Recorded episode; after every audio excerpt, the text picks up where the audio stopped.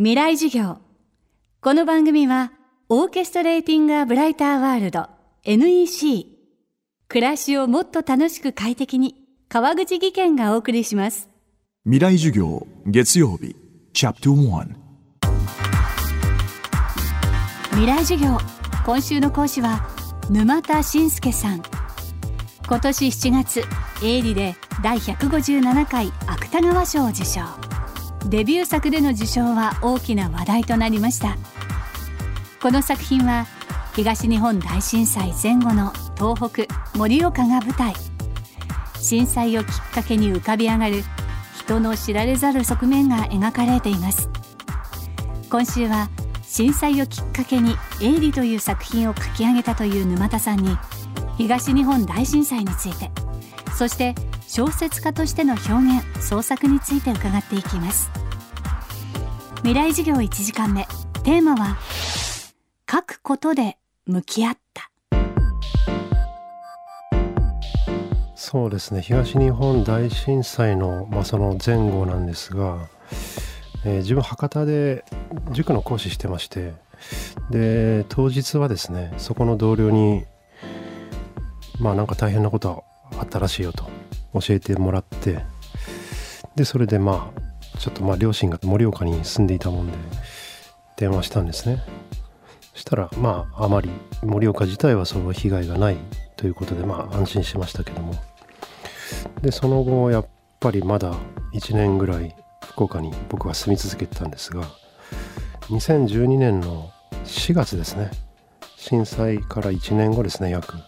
えー、盛岡に移りました。そうですね。やっぱりあれだけの大きな災害ですから今に至るまでですね。その震災のことは、まあ、意識してしまいますね。最もですね一番印象に残ったのは、まあ、画像なんですね。博多に住んでいたんで震災のことは、まあ、動画なり、えー、まあ、写真なりで見ていたんですがあの映像がですね映像なり画像がまあ僕は被災はしていないんですがいまだになんかふっとした時にあの風呂入ってる時とかですね。寝る時とか。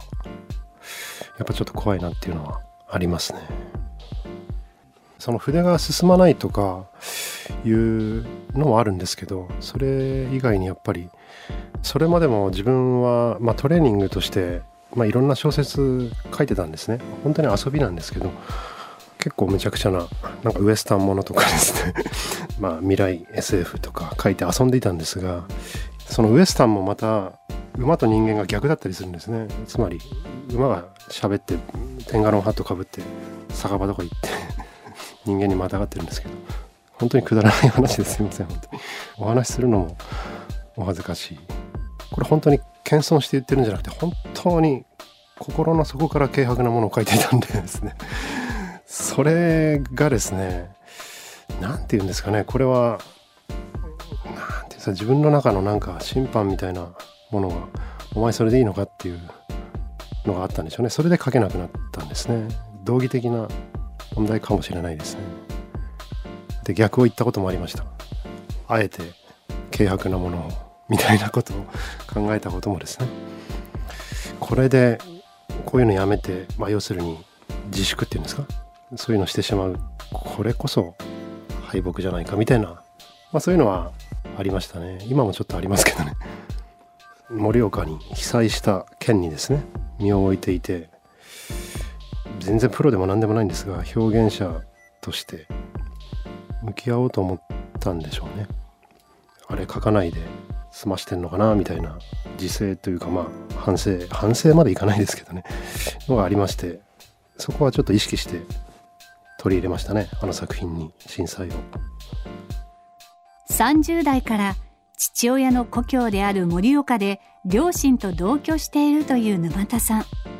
震災について周りの人から話を聞いたことはあるものの小説の中で描写される震災はあくまでも作家として生み出した創作だといいます。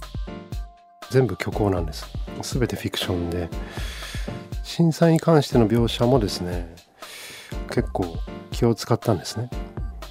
あんまり出しすぎてもかっこ悪い。で出さなすぎても逃げている。あるいは本当に被災された方が読まれる可能性があるわけですよね。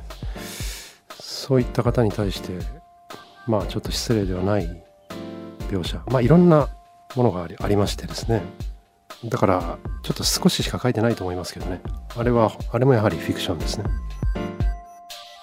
未来授業。第157回芥川賞作家沼田信介さん。今日のテーマは書くことで向き合ったでした。明日も沼田信介さんの講義をお届けします。そしてお知らせです。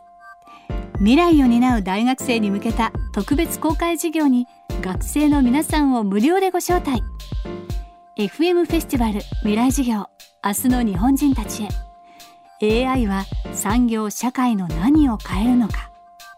開催日は10月15日日曜日です。この授業へ参加ご希望の方は東京 FM のトップページから FM フェスティバル未来授業にアクセスしてください。